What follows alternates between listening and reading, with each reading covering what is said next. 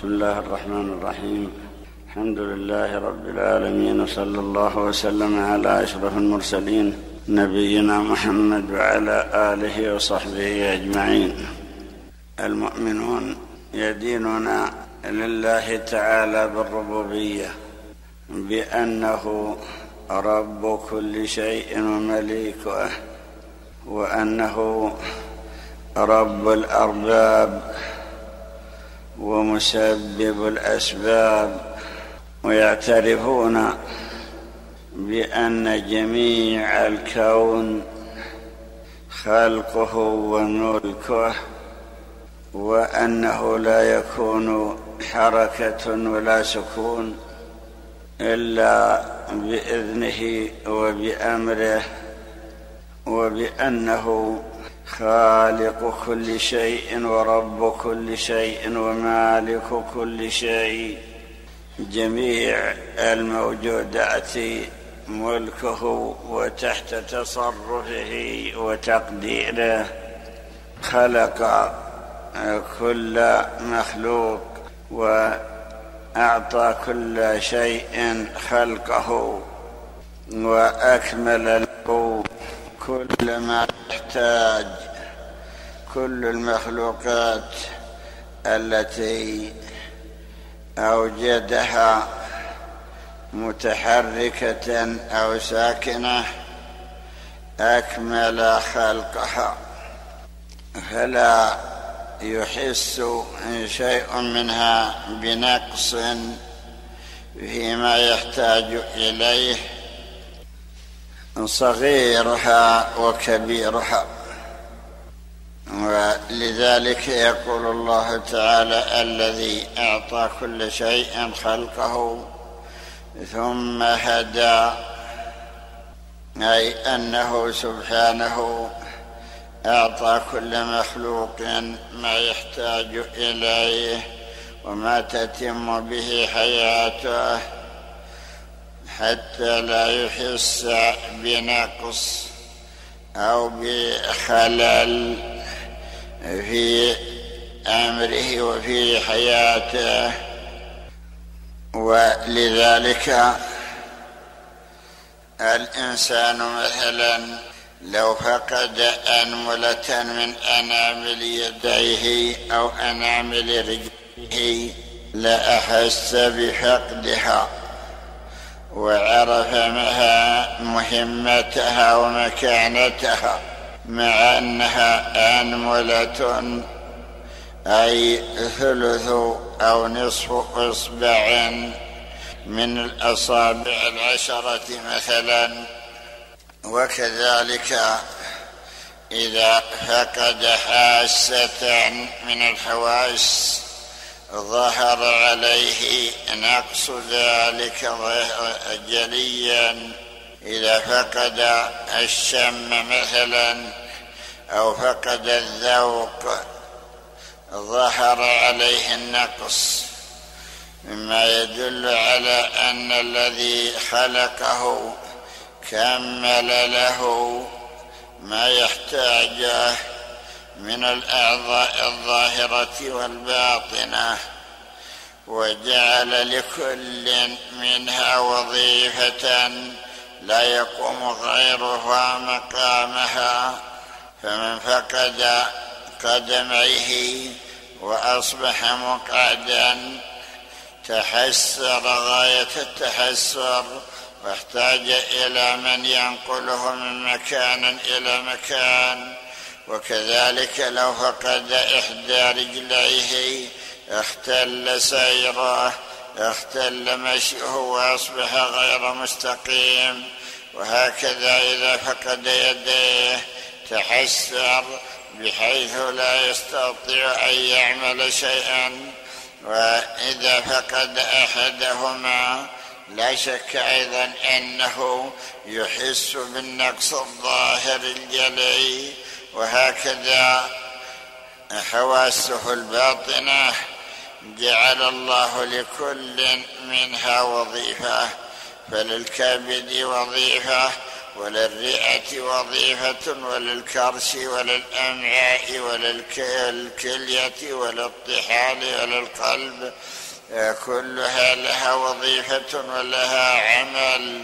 إذا فقدت اختل اختلت حياته وظهر عليه النقص الظاهر. لا شك أن هذا دليل عظمة الخالق الذي أعطى كل شيء خلقه ثم هدى. ويقال كذلك أيضا في المخلوقات الصغيرة والكبيرة. من المشاهد مثلا كبار المخلوقات كالفيل مثلا والإبل التي هي من أكبر المخلوقات الدواء التي تدب على الأرض مشاهد أنها إذا قطعت إحدى قوائمها تحسرت واختل سيرها وكذلك أيضا إذا فقدت حاسة من حواسها فقدت البصر أو فقدت السمع أو فقدت اللسان فماذا تكون حالتها؟ لا شك أنه تختل حياتها. دليل على أن الذي خلقها أكمل لها خلقها. أتم لها ما تحتاج إليه. ويقال كذلك أيضا في صغار المخلوقات. مثلا الذرة التي هي من أصغر المخلوقات والبعوضة التي هي من أصغر المخلوقات التي يدركها الحس. جعل الله لها أعضاء أعضاء تناسبها. ولا يدركها إحساس الإنسان. لو قيل له صور لنا عين ذرة أو بعوضة ماذا يكون؟ لا لا يرى عينها إلا بمجهر يكبرها كبيرا. جعل الله تعالى لها أعضاء كاملة أعضاء داخلة وأعضاء خارجة. فجعل لها خراطيم تأكل بها وجعل لها أيضا أعضاء داخلية تصرف بها الغذاء غذاء الذرة مثلا الذي تتقوت به من الذي يتصوره وكذلك غذاء البعوضة التي تمتص الدم فيبقى متحجرا في بطنها كيف يتصرف وكيف يمشي في أعضائها وكيف يمشي في عروقها وفي أمعائها لا شك أن الذي خلقها كونها وأعطاها ما تكمل به حاجتها. ننظر بعد ذلك إلى تصرف الخالق سبحانه وتعالى في خلقه.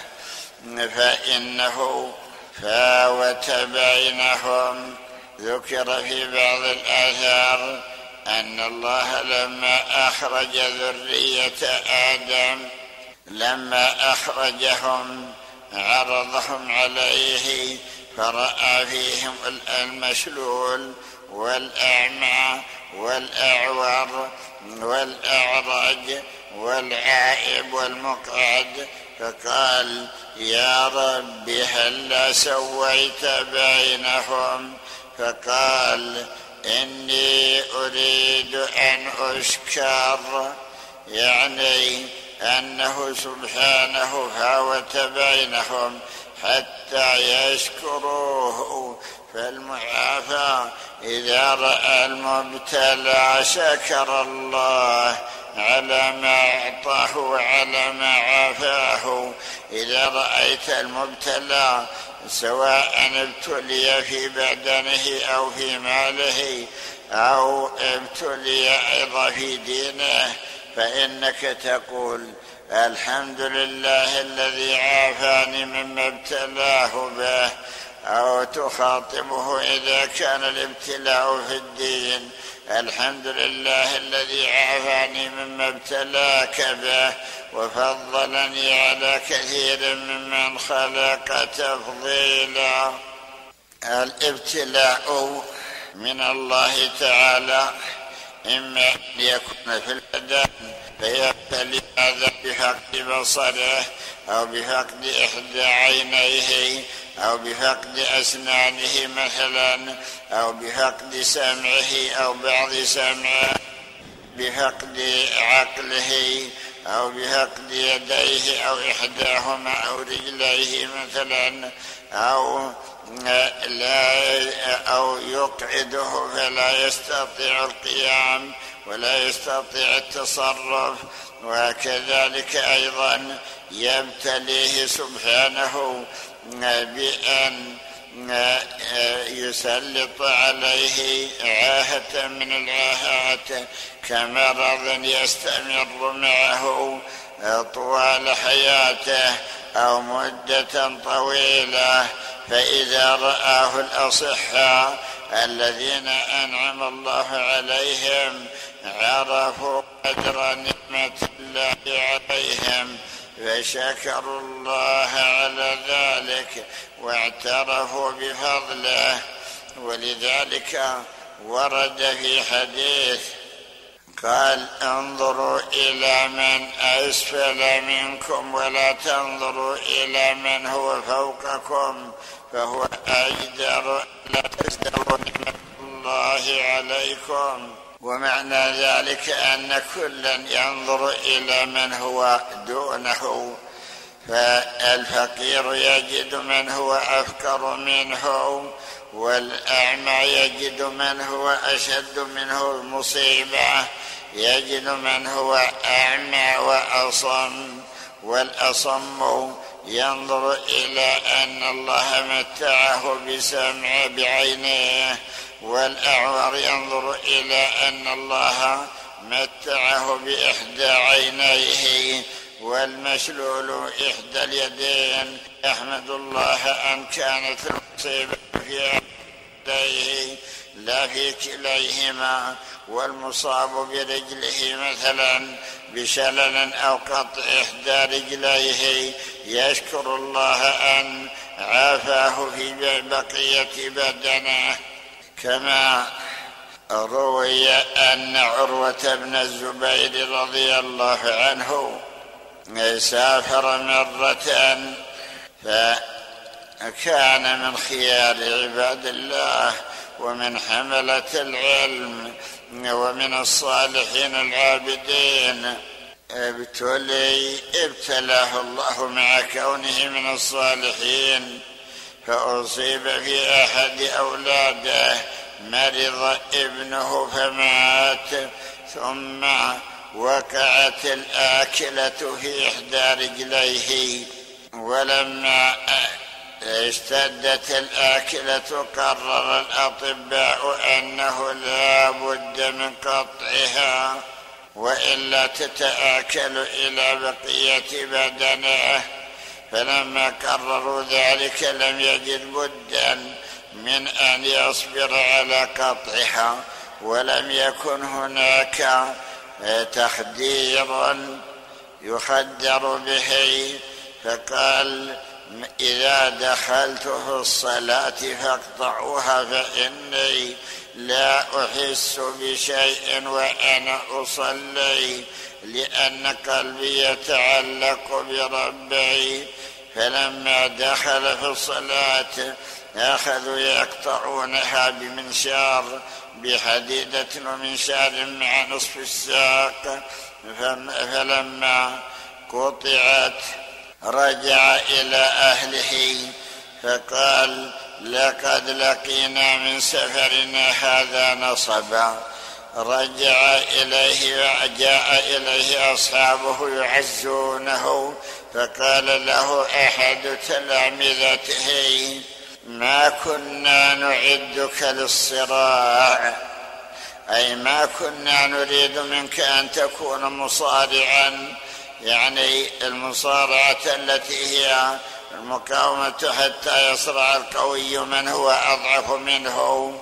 قد أبقى الله لنا أكثرك أبقى الله لنا عينيك وأذنيك ولسانك وشفتيك ويديك وقلبك وإحدى رجليك وقوتك وفهمك.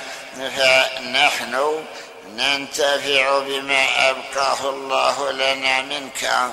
فشكر الله وقال ما عزعني أحد كما عزيتني عرف بذلك أن هذا الابتلاء فيه خير وأنه مأمور بأن يشكر ربه سبحانه وتعالى.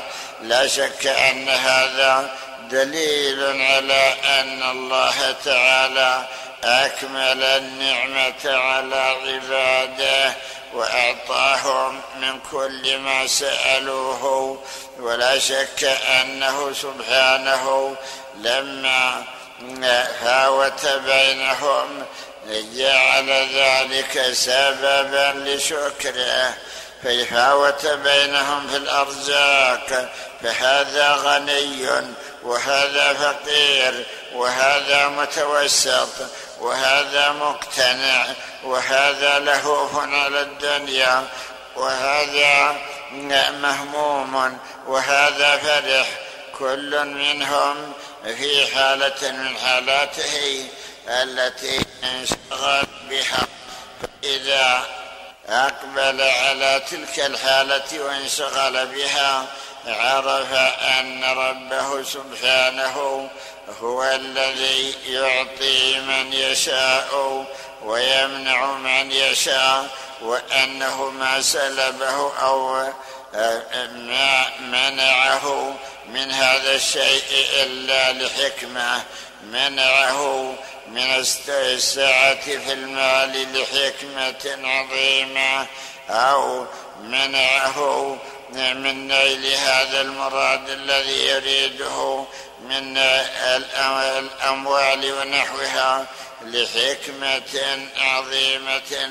فما شاء كان وما لم لم يكن. نقول إن هذا ونحوه دليل على عظمة الخالق سبحانه وتعالى. كذلك أيضا نعرف أنه سبحانه لما أعطى الإنسان هذا العقل والإدراك والفهم للمراد خصه بالتكليف أمر أمره ونهاه. أمره بالطاعة والعبادة ونهاه عن المعصية والمخالفة. وجعل ذلك علامة على سعادته إذا امتثل أو شقاوته اذا وجعل هذا من خصائص هذا النوع الإنساني ولم يكلف البهائم والطيور وما أشبهها وذلك لنقصها في التفكير وفي العقل. ثم أنعم على الإنسان بأن خلق له كل ما في الكون خلقه له في قول الله تعالى الذي خلق لكم ما في الأرض جميعا خلق لكم ما في الأرض جميعا فكله مخلوق لنا إما أن يكون لمنفعة الإنسان منفعة ظاهرة ينتفع به كالنباتات المثمرة التي ينتفع بها أو النباتات التي تنتفع بها الدواب أو خلقها ليعتبر بها المعتبرون وتكون عظة وذكرى. إذا رأوا ما فيها من عجائب خلق الله تعالى عرفوا كمال قدرته وعظيم سلطانه وأنه بكل شيء عليم. كذلك أيضا إذا تفكروا في عطائه عطائه لهم وتوسعته عليهم وفتحه لهم أبواب المصالح وتيسير اليسرى وتيسير اليسرى لهم وإعطائهم ما تمنوه وتكميل حاجاتهم. عرفوا بذلك سعه فضله عليهم وأنه أعطاهم وما حرمهم ويسر لهم كل يسير. وحفظهم من الشرور ويسر لهم أسباب الوقاية التي يتوقعون بها العذاب والآلام. فكل ذلك لأجل أن يعرفوا ربهم أنه الذي أعطى كل شيء خلقه ثم هدى. وبعد ذلك يعبدونه حق العبادة ويعتمدون عليه ويصرفون له جميع قرباتهم ولا يصرفون شيئا منها لغيره. ولهذا ذكر أنه لما نزل قول الله تعالى وإلهكم إله واحد لا إله إلا هو الرحمن الرحيم. قال المشركون كيف يسع الخلق إله واحد؟ ما علامة ذلك؟ ما الدليل على أنه إله واحد؟ أنزل الله بعدها قول الله تعالى إن في خلق السماوات والأرض واختلاف الليل والنهار والفلك التي تجري في البحر بأمره إلى آخر الآيات. تجري في البحر بما ينفع الناس وما أنزل الله من السماء من ماء فأحيا به الأرض بعد موتها وبث فيها من كل دابة وتصريف الرياح والسحاب المسخر بين السماء والأرض لآيات. لقوم يعقلون فإن في هذا آيات دالة على عظمة من خلق الكون ومن أنشأه وأنه إله واحد لا تصلح الإلهية لغيره. فهذا دليل على عظمته. كذلك أيضا يشاهد أن الخلق يعصون ربهم يكفرون ويفجرون ويفسدون في الأرض ويسفكون الدماء ويشركون بالله ويجعلون معه آلهة أخرى ويعبدون غيره معه وهو مع ذلك يعطيهم ويعافيهم ويحلم عنهم ويصفح عنهم ويرزقهم ويوسع عليهم الرزق ويرسل السماء عليهم مدرارا وهم مع ذلك مستمادون في غيهم وفي شرهم وفي كفرهم وفي فسادهم.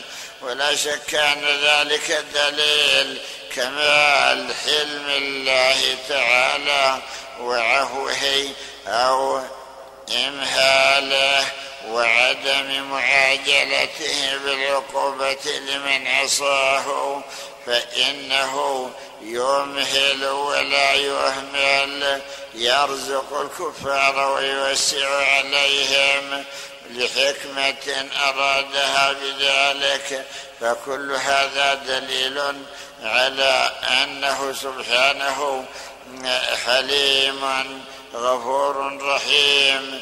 يحب العفو ويحب المغفرة عن عباده ومع ذلك فإنه قد يعاجل بعضهم بالعقوبة وقد أرى عباده أنواعا من المثلات وأنواعا وأمثلة من العقوبات التي سلطها على من عصاه وخالف أمره. وضرب لهم بذلك أمثالا حتى يعرفوا عظمة من عصوه فيخافوه ويقبل عليه ويتوب إليه وينيب إليه. فكل ذلك من الأسباب التي تجعل الإنسان يعرف ربه أنه رب كل شيء وخالق كل شيء وأنه الإله الحق لا إله غيره ولا رب سواه وأنه لا يصلح شيء من القربات والعبادة لغيره من المخلوقات بل المخلوقات كلهم مملوكون لله عبيد له لا يملكون لأنفسهم تصرفا ولا يملكون لأنفسهم نفعا ولا ضرا فكيف يملكون ذلك لغيره؟ فهو مالك الملك وهو ذو الجلال والإكرام كما سمى بذلك نفسه وهو الذي يستحق أن يعبد وأن يشكر ويحمد وأن يثنى عليه وأن يفرد بالألوهية وحده وأن يعترف له بالفضل والعطاء والجود والكرم والإمداد فيخلصون له العبادة وحده ويصرفون قلوبهم عن ما سواه. نستمع إلى الحمد لله رب العالمين. والصلاة والسلام على أشرف المرسلين نبينا محمد وعلى آله وصحبه أجمعين. قال رحمه الله تعالى ذكر شأن ربنا تبارك وتعالى وأمره وقضائه. قال أخبرنا أبو القاسم عبد العزيز بن أحمد بن عبد الله بن أحمد بن محمد بن فادويه قال أخبرنا أبو محمد عبد الله بن محمد بن جعفر بن حيان قال حدثنا محمد بن يحيى المروزي قال حدثنا عاصم بن علي قال حدثنا المسعودي عن عمرو بن مرة عن أبي عبيدة عن أبي موسى رضي الله عنه قال قام فينا رسول الله صلى الله عليه وسلم بأربع. فقال إن الله عز وجل لا ينام ولا ينبغي له أن ينام. يخفض القسط يخفض القسط ويرفعه يرفع إليه عمل الليل قبل النهار وعمل النهار قبل الليل حجابه النور. لو كشفه لاحرقت سبحات وجهه كل شيء أدركه بصره. ثم قرأ أبو عبيدة أن بورك من في النار ومن حولها وسبحان الله رب العالمين. ذكر عبدة السجستاني قال سألت عمرو بن أبي قيس وكان قدم وقدم سجستان في تجارة ما سبحات وجهه. قال جل قال جلا كان في أصل أبي الرجاء أولا جلا وجهه فأصلح جل وجهه. قال حدثنا محمد بن العباس قال حدثنا أبو كريب وأحمد بن إبراهيم الدورقي قال حدثنا أبو معاوية قال حدثنا الأعمش عن عمرو بن مرة عن أبي عبيدة عن أبي موسى رضي الله عنه قال قام فينا رسول الله صلى الله عليه وسلم بخمس كلمات. إن الله عز وجل لا ينام ولا ينبغي له أن ينام. يخفض القسط ويرفعه يرفع إليه عمل الليل قبل عمل النهار وعمل النهار قبل عمل الليل حجاب النور. كشفها لاحرقت سبحات وجهه ما انتهى إليه بصره من خلقه. قال حدثنا محمد بن يحيى المروزي قال حدثنا عاصم بن علي قال حدثنا المسعودي عن سعيد بن أبي بردة عن أبيه عن أبي موسى رضي الله عنه أن موسى عليه السلام قال له قومه أينام ربك؟ قال اتقوا الله إن كنتم مؤمنين. فأوحى الله إلى موسى عليه السلام أن خذ قانورتين فاملأهما ماء ثم أمسكهما ففعل فنعس فنام فسقطتا من يده فانكسرتا فأوحى الله عز وجل إلى موسى إني كذلك أمسك السماوات والأرض أن تزولا ولو نمت لزالتا. قال حدثنا إسماعيل بن موسى الحاسب قال حدثنا جبارة قال حدثنا علي بن مسهر عن إسماعيل بن أبي خالد عن يحيى بن رافع في قوله عز وجل لا تأخذه سنة ولا نوم. قال النعاس قال حدثنا إسماعيل قال حدثنا جبارة قال حدثنا مروان بن معاوية عن جويبر عن الضحاك في قوله عز وجل لا تأخذه سنة. قال النعاس ولا نوم قال الاستثقال. قال حدثنا محمود بن محمد الواسطي قال حدثنا العباس بن عبد العظيم قال حدثنا عبد الله قال حدثنا إسرائيل قال حدثنا عبيد الله قال حدثنا إسرائيل عن السدي عن أبي مالك رحمه الله قال إن الأرضين على حوت والسلسلة في أذن الحوت والحوت في يد الله تبارك وتعالى وذلك قوله تعالى إن الله يمسك السماوات والأرض أن تزولا. قال حدثنا أحمد بن محمد بن شريح قال حدثنا محمد بن رافع النسابوري قال حدثنا إسماعيل بن عبد الكريم.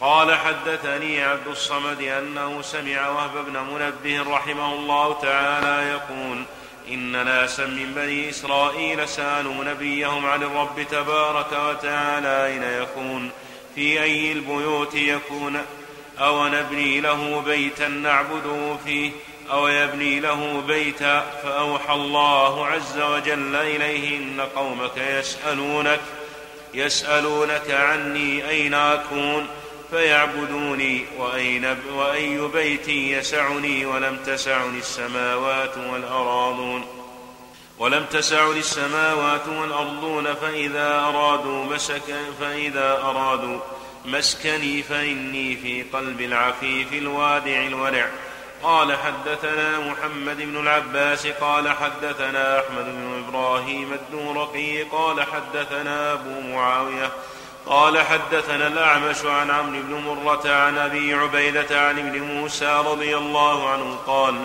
قال رسول الله صلى الله عليه وسلم يد الله بسطا لمسيء الليل ليتوب بالنهار ولمسيء النهار ليتوب بالليل حتى تطلع الشمس من مغربها. قال حدثنا محمد بن العباس قال حدثنا محمد بن حسين بن إبراهيم وأحمد بن منصور قال حدثنا معاوية بن هشام قال حدثنا سفيان الثوري عن الأعمش عن عمرو بن مرة عن أبي عبيدة عن أبي موسى رضي الله عنه قال قال رسول الله صلى الله عليه وسلم إن الله عز وجل لا ينام ولا ينبغي له أن ينام. يخفض القسط ويرفعه يرفع إليه عمل الليل قبل النهار وعمل النهار قبل الليل حجابه النار. لو كشفها لأحرقت سبحات وجهه كل شيء أدركه بصره. قال حدثنا محمد بن العباس قال حدثنا الدورقي قال حدثنا بهز بن أسد. قال حدثنا شعبة عن عمرو بن مرة قال سمعت أبا عبيدة يحدث عن أبي موسى رضي الله عنه أن رسول الله صلى الله عليه وسلم قال إن الله تبارك وتعالى يبسط يده بالنهار ليتوب مسيء الليل ويبسط يده بالليل ليتوب مسيء النار حتى تطلع الشمس من مغربها. قال حدثنا محمد بن العباس قال حدثنا محمد بن المثنى قال حدثنا محمد بن جعفر قال حدثنا شعبة عن عمرو بن مرة عن أبي عبيدة عن أبي موسى رضي الله عنه قال قام فينا رسول الله صلى الله عليه وسلم بأربع. إن الله عز وجل لا ينام ولا ينبغي له أن ينام. يرفع القسط ويخفضه يرفع إليه عمل النهار قبل الليل وعمل الليل قبل النهار. وإن الله يبسط يده بالليل ليتوب مسيء النهار ويبسط يده بالنهار ليتوب مسيء الليل. حتى تطلع الشمس من مغربها. قال حدثنا محمد بن العباس قال حدثنا يوسف القطان قال حدثنا جرير عن العلاء بن المسيب عن عمرو بن مرة عن أبي عبيدة عن أبي موسى رضي الله عنه قال قال رسول الله صلى الله عليه وسلم إن الله عز وجل لا ينام ولا ينبغي له أن ينام. يخفض القسط ويرفعه يرفع إليه عمل الليل قبل النهار وعمل النهار قبل الليل حجابه النار. لو كشف طبقا أحرق, سبح أحرق سبحات وجهه كل شيء أدركه بصره. واضع يده لمسيء الليل ليتوب بالنهار ومسيء النهار ليتوب بالليل حتى تطلع الشمس من مغربها. قال حدثنا محمد بن العباس قال حدثنا يوسف بن موسى قال حدثنا أبي برد حدثنا عبيد الله بن موسى. حدثنا سفيان الثوري عن حكيم بن الديلم عن أبي بردة عن أبي موسى رضي الله عنه قال قام فينا رسول الله صلى الله عليه وسلم فقال إن الله عز وجل لا ينام ولا ينبغي له أن ينام. يخفض القسط ويرفعه يرفع إليه عمل الليل قبل النهار وعمل النهار قبل الليل. حجابه النار. لو ولو كشفها لأحرقت سبحات وجهه كل شيء أدركه بصره. قال حدثنا أبو بكر البردع قال حدثنا سليمان بن, بن سيف الحراني قال حدثنا أبو علي الحنفي قال حدثنا عباد المنقري وهو عباد بن ميسرة عن محمد بن المنكدر قال حدثنا عبد الله بن عمر رضي الله عنهما أن النبي صلى الله عليه وسلم قرأ هذه الآية وهو على المنبر. وما قدر الله حق قدره حتى حق قدره حتى بلغ سبحانه وتعالى عما يشركون. وذهب ثلاث مرات. قال حدثنا أحمد بن محمد بن الجعد قال حدثنا أبو إبراهيم الترجماني قال حدثنا عبد العزيز بن أبي حازم عن أبيه عن عبيد الله بن مقسم عن عبد عن قال قال عبد الله بن عمر رضي الله عنهما قال سمعت رسول الله صلى الله عليه وسلم يقول وهو على المنبر يأخذ الجبار سماواته وأرضيه بيده وقبض يده وجعل يقبضها ويبسطها ويقول أنا الجبار أنا الملك أين الجبارون أين المتكبرون؟ ويتميل رسول الله صلى الله عليه وسلم عن يمينه وعن شماله حتى نظرت إلى المنبر يتحرك من أسفل منه حتى إني لاقول هو ساقط برسول الله صلى الله عليه وسلم. قال حدثنا محمد بن العباس قال حدثنا الحسن بن عرفة قال حدثنا محمد بن صالح الواسطي عن سليمان بن محمد العمري عن عن عمر بن نافع عن أبيه عن ابن عمر رضي الله عنهما قال رأيت رسول الله صلى الله عليه وسلم قائما على هذا المنبر يعني منبر النبي صلى الله عليه وسلم وهو يحكي عن ربه عز وجل وقال إن الله عز وجل إذا كان يوم القيامة جمع السماوات السبع والأراضين السبع في قبضته ثم يقول أنا الله الرحمن أنا الملك أنا القدوس أنا المؤمن أنا المهيمن أنا العزيز الجبار.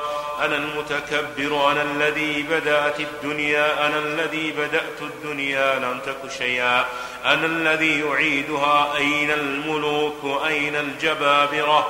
قال حدثنا أبو يحيى الرازي قال حدثنا سهل بن عثمان قال حدثنا يحيى بن يمان عن عمار عن ابن عمر عن الحسن رحمه الله تعالى في قوله عز وجل قبضته يوم القيامة قال يقبضها وقضيضها كأنها جوزة في يده ورواه سفيان عن عمار الدهني.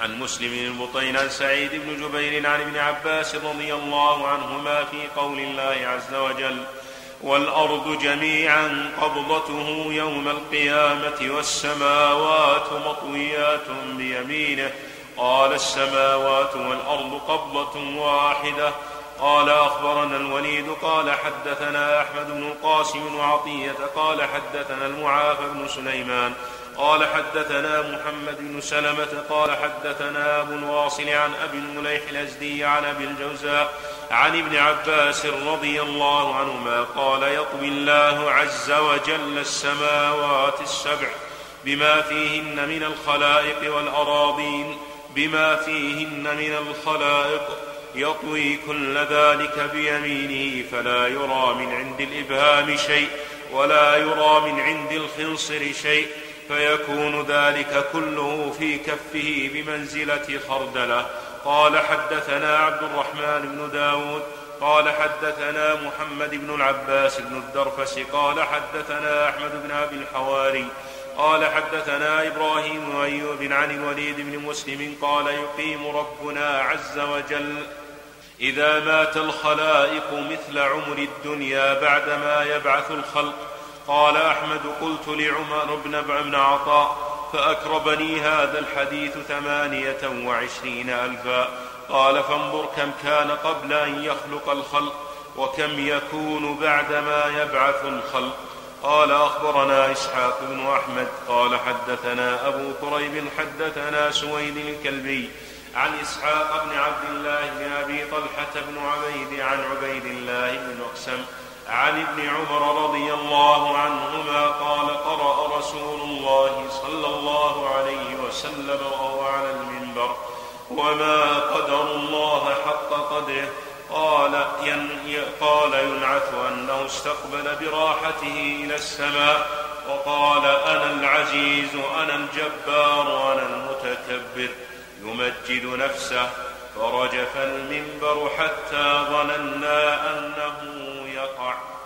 هذه أحاديث تدل على العظمة كما هو عنوان الكتاب وإذا تصور أو تخيل العبد عظمة الله تعالى صغرت عنده الدنيا وصغر عنده أهلها وعظم قدر ربه في قلبه فيحمله ذلك على أن يخلص العبادة لله وأن يهني نفسه ويمضي أوقاته في تعظيم العظيم.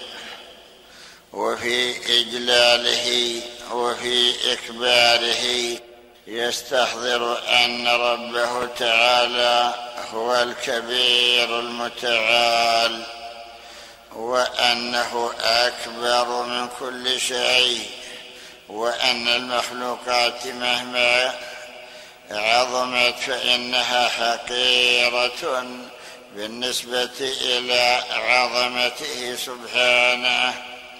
قد أخبر الله تعالى بقوله وما قدر الله حق قدره والأرض جميعا قبضته يوم القيامة والسماوات مطويات بيمينه والأرض جميعا أي جميع الأراضي سبع أراضين. الله أعلم أين هي. وكذلك السماوات سبع سماوات طباقا كل سماء محيطة بالأرض من كل جهاتها. فهذه المخلوقات السماوات السبع والأرضون السابع يقبضها ربنا سبحانه وتعالى يوم القيامة. ويقول كما سمعنا يقول أنا الملك؟ أين ملوك الأرض؟ أين الجبارون؟ أين المتكبرون؟ استدل على ذلك بقوله تعالى لمن الملك اليوم لله الواحد القهار. أي أنه يقول لمن الملك اليوم أي في ذلك اليوم يتخلى كل عن ما يملك. فلا أحد يختص بشيء بل كل يتبرأ مما كان يملك. كما ذكر أنه عندما يبعثون يخرج الله أو يأمر الله الأرض أن تخرج أثقالها. وأخرجت الأرض أثقالها يعني كنوزها. فيمر الإنسان بكنز فيقول بها في هذا قطعت يدي أو في هذا عصيت ربي أو بسبب هذا كفرت أو خالفت ما أمرت به أو وقعت في منكر بسبب هذا أو بسبب هذا. والشاهد من ذلك استحضار أن الرب سبحانه أعظم من كل شيء وأن الذين يعبدون غيره ما قدروه حق قدره. الذين يعبدون انواعا من البشر كالذين يعبدون الأولياء أو السادة أو الشهداء أو الصالحين أو الملائكة أو نحوهم يعتقدون فيهم أنهم يدبرون الكون وأنهم يتصرفون في الملك وأن لهم قوة ولهم قدرة ولهم تمكن في أخذ ما يريدون وإعطاء ما يريدون. فيعلقون عليهم الآمال ويرجونهم ويدعونهم مع الله أو من دون الله.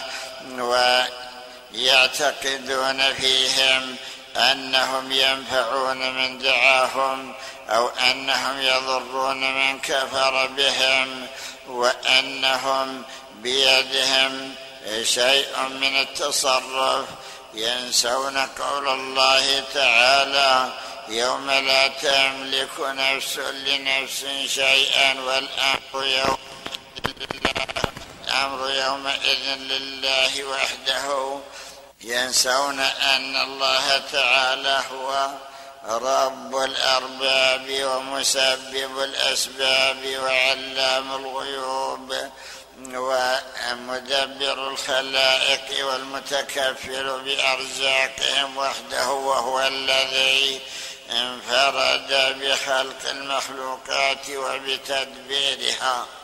فإذا كان كذلك فكيف يرفع المخلوق إلى رتبة الخالق؟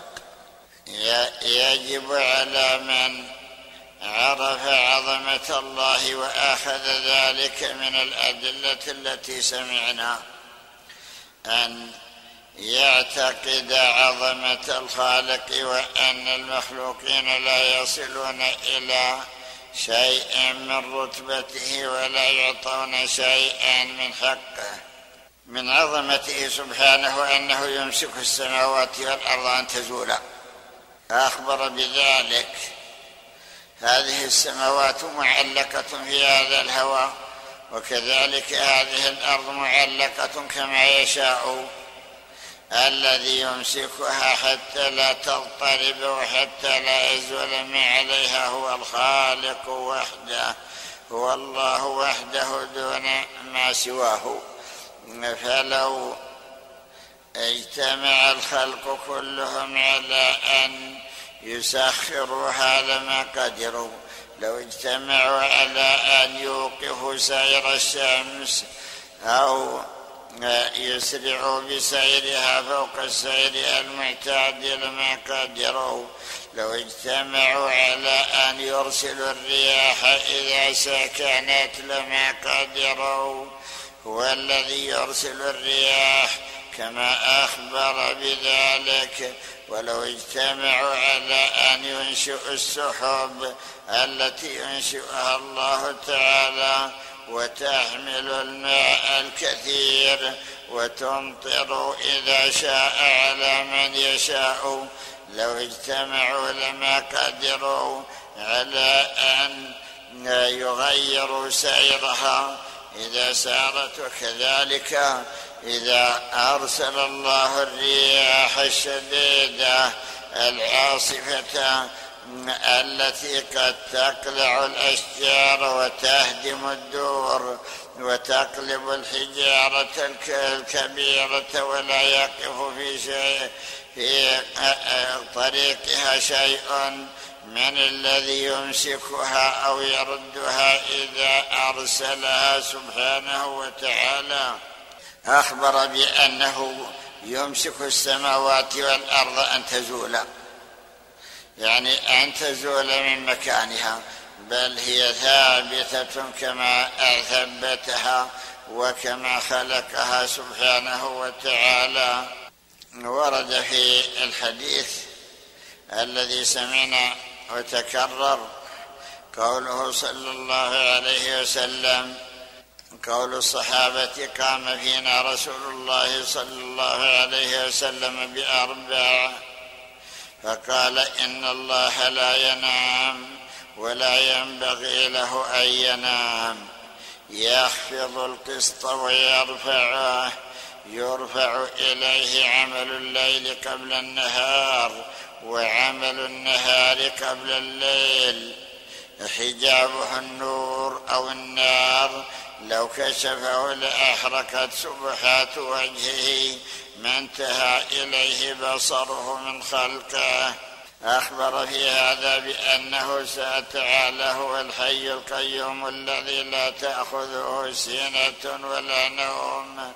لا ينام كنوم المخلوق وذلك لأن المخلوق يرهقه التعب ويرهقه العمل.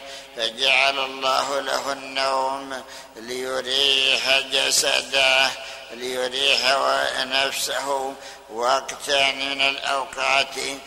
حتى يكون بعد ذلك قد استعاد قوته ونشاطه. فأما الرب سبحانه فإنه الحي القيوم الذي لا تأخذه سنة ولا نوم لا ينبغي له أن ينام.